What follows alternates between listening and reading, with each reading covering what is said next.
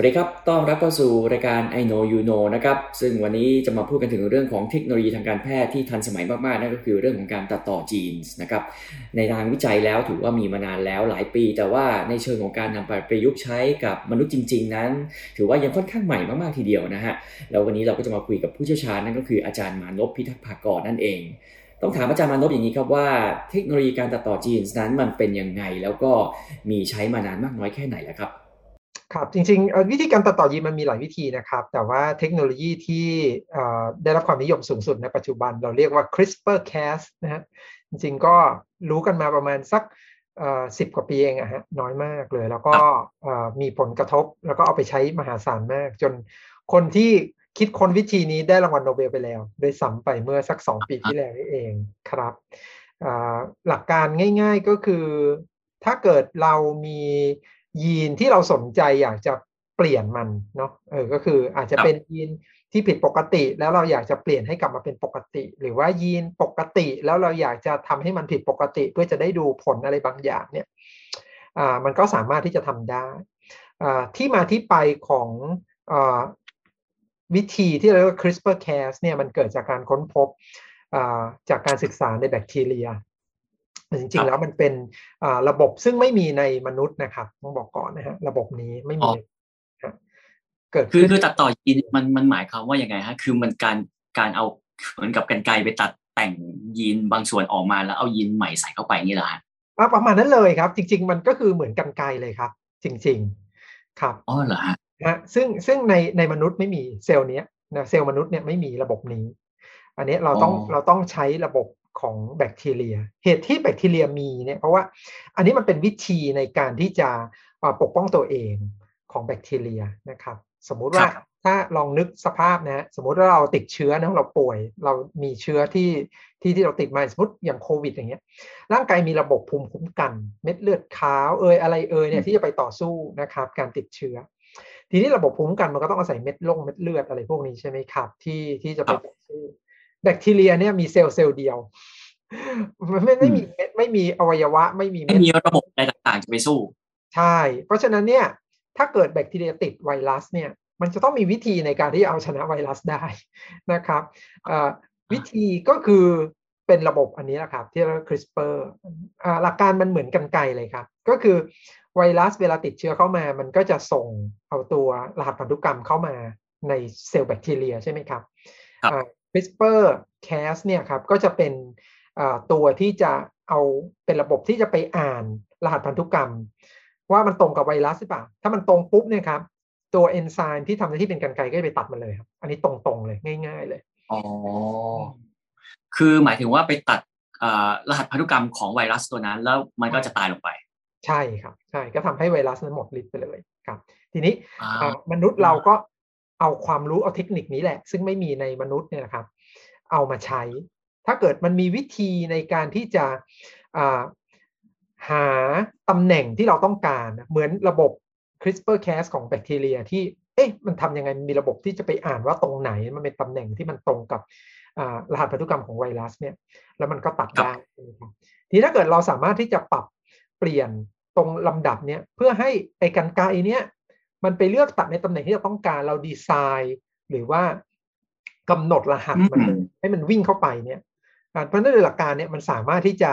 ส่งระบบเนี่ยเข้าไปตัดตำแหน่งไหนที่เราต้องการได้เลยนะด้วยความแม่นยำมาก โอ้คือเหมือนมีเหมือนมีเรดาร์สามารถพาไอตัวการตัดเนี่ยไปตัดตรงไหนก็ได้อย่างเงี้ยเหรอฮะใช่ครับใช่ครับ เราสามารถดีไซน์รหัสพันธุกรรมเราบอกว่าต้องมีรหัสแบบนี้เรียงแบบนี้นะ แล้วตัวกรรไกรเนี่ยจะตัด ที่ตำแหน่งนี้อย่างเงี้ยครับอ่าก็เหมือนกับว่าการเราเราเราจำเป็นจะต้องเอาแบคทีเรียชนิดนี้เนี่ยเข้าไปในร่างกาย หรือว่าไปเข้าไปในเซลล์ใดเซลล์หนึ่งเพื่อที่จะไปตัดแบบนี้หรือเปล่าหรือว่าเอาเฉพาะไม่จำเป็นเลยใช่ไหมใช่ครับ เพราะว่าพอเรารู้ปุ๊บว่าระบบนี้มันเป็นระบบในแบคทีเรียนะครับ เราสามารถที่จะเอาตัวเฉพาะส่วนเนี่ยครับที่เราสนใจแล้วเราต้องการเอามาใช้เนี่ยครับแยกออกมาเลย นะครับ แล้วเราก็ปรับเปลี่ยนให้มันเหมาะกับการใช้งานของเราเนี่ยครับแล้วเราก็ส่งเข้าไปในร่างกายหรือเข้าไปในเซลล์ได้เลยไอเทคนิคแบบนี้เนี่ยมันสามารถเอาไปประยุกต์ใช้กับอะไรได้บ้างในปัจจุบันนี้ครับอาจารย์โอ้มหาศาลมากต้องบอกว่ามหาศาลจริง ๆนะครับตั้งแต่งานวิจัยเลยในห้องแลบเลยนะครับเวลาเราศึกษายีนหรือว่าศึกษาสิ่งมีชีวิตอะไรบางอย่าง แล้วก็ไม่รู้ว่าจริง ๆ หน้าที่ของยีนนี้มันทํำยังไงเนี่ย มันมีความสำคัญยังไงเนี่ยหลักการง่าย ๆ คืออะถ้าเราปิดการทำงานของมันแล้วดูว่าเกิดอะไรขึ้น เราก็สามารถที่จะใช้ระบบ CRISPR เนี่ยเข้าไปปิดการทำงานมันได้เลย ก็คือตัดยีนทิ้ง แล้วดูซิว่าเป็นยังไงอ่าได้ หรือถ้าบอกว่ายีนผิดปกตินะเฮ้ยเราเราตัดแล้วเราก็ปรับกลับมาเป็นปกติได้ไหม อันนี้ก็ทำได้เหมือนกัน ซึ่งซึ่งแค่นี้เองเนี่ยโอ้โหที่ใช้มหาศาลมาก นะครับใช้ในแลบวิจัยธรรมดา ใช้เอามาประยุกต์เลยก็ได้ เช่น เราสามารถใช้วิธีนี้ครับในการทำเป็นชุดตรวจก็ได้นะชุดตรวจวินิจฉัยโรคนะฮะอย่างเช่น ชุดตรวจโควิดเนี่ยครับหลายหลายชนิดเนี่ยครับก็สามารถใช้เทคนิค CRISPR หรือกันไกอันนี้ครับในการวินิจฉัยได้นะครับ อย่างเช่น ชุดตรวจของจุฬาอย่างเงี้ยแลบของอาจารย์ไตรอย่างเงี้ยพัฒนาวิธีการตรวจแบบนี้เลยนะครับ ก็คือใช้ CRISPR ในการที่จะตัด แล้วก็ถ้ามันตรงกับไวรัสปุ๊บพอตัดปุ๊บหลังจากนั้นมันก็จะมีปฏิกิริยาอะไรบางอย่างออกมา แล้วก็กลายเป็นสีขึ้นมาอย่างเงี้ยครับ แล้วเราก็จะได้เลยว่าอันนี้เป็นรหัสไวรัสเนาะเพราะมันตัดได้นะครับอ่าการปรับปรุงพันธุ์เกษตรก็ได้นะ สมมุติว่าเออเราต้องการจะศึกษา พันธุ์ของพืชหรืออะไรอย่างเนี้ยครับตำแหน่งที่เราสนใจเนี่ยเราสามารถตัดต่อเนี่ย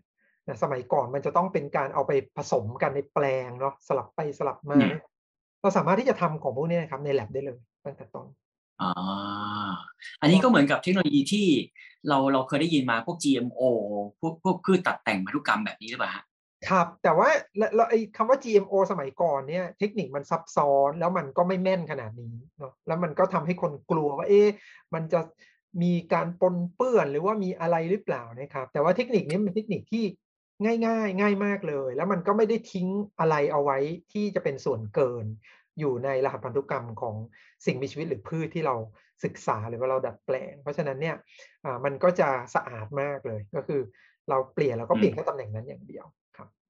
อ่าคือทุกวันนี้อย่างของประเทศไทยเองเนี่ยเทคนิคพวก CRISPR Cas เนี่ยก็อยู่ใน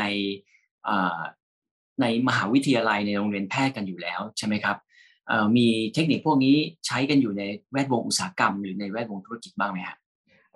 ถ้าเป็นแวดวงอุตสาหกรรมหรือธุรกิจก็ต้องมาระดับประยุกต์ใช้นะครับผมเข้าใจว่ายังมีแต่น้อยมากเลยนะครับ เช่นการพัฒนาชุดตรวจโควิดที่เราได้ยินเมื่อปีที่ผ่านมาอย่างนี้เป็นต้นนะครับ แต่ว่าที่เหลือเนี่ยจะอยู่ในรูปแบบของงานวิจัย ถ้าเป็นต่างประเทศเนี่ยก็อาจจะเริ่มมีการพัฒนาเอามาใช้หลากหลายด้านมากขึ้น เช่น การปรับปรุงพันธุ์พืชพันธุ์สัตว์นะครับ แล้วก็ถ้าในด้านการแพทย์เนี่ยเช่นเอามาใช้ในการรักษาอย่างนี้ครับ โอ้วันนี้ได้ได้ความรู้เกี่ยวกับเรื่องของเทคโนโลยี การตัดแต่งยีนหรือตัดต่อยีนนะครับ ซึ่งหลายคนเนี่ยสงสัยมากๆเลยว่ามันสามารถเอาไปใช้ตัดแต่งยีนในสัตว์ หรือว่าแม้กระทั่งในมนุษย์ได้หรือเปล่านะครับ เดี๋ยวตอนหน้าต้องมาติดตามกันนะครับ วันนี้ขอบคุณอาจารย์มานกมากนะครับ แล้วกลับมาติดตาม I know you know ได้ใหม่ในครั้งต่อไปครับ สวัสดีครับ ครับ สวัสดีครับ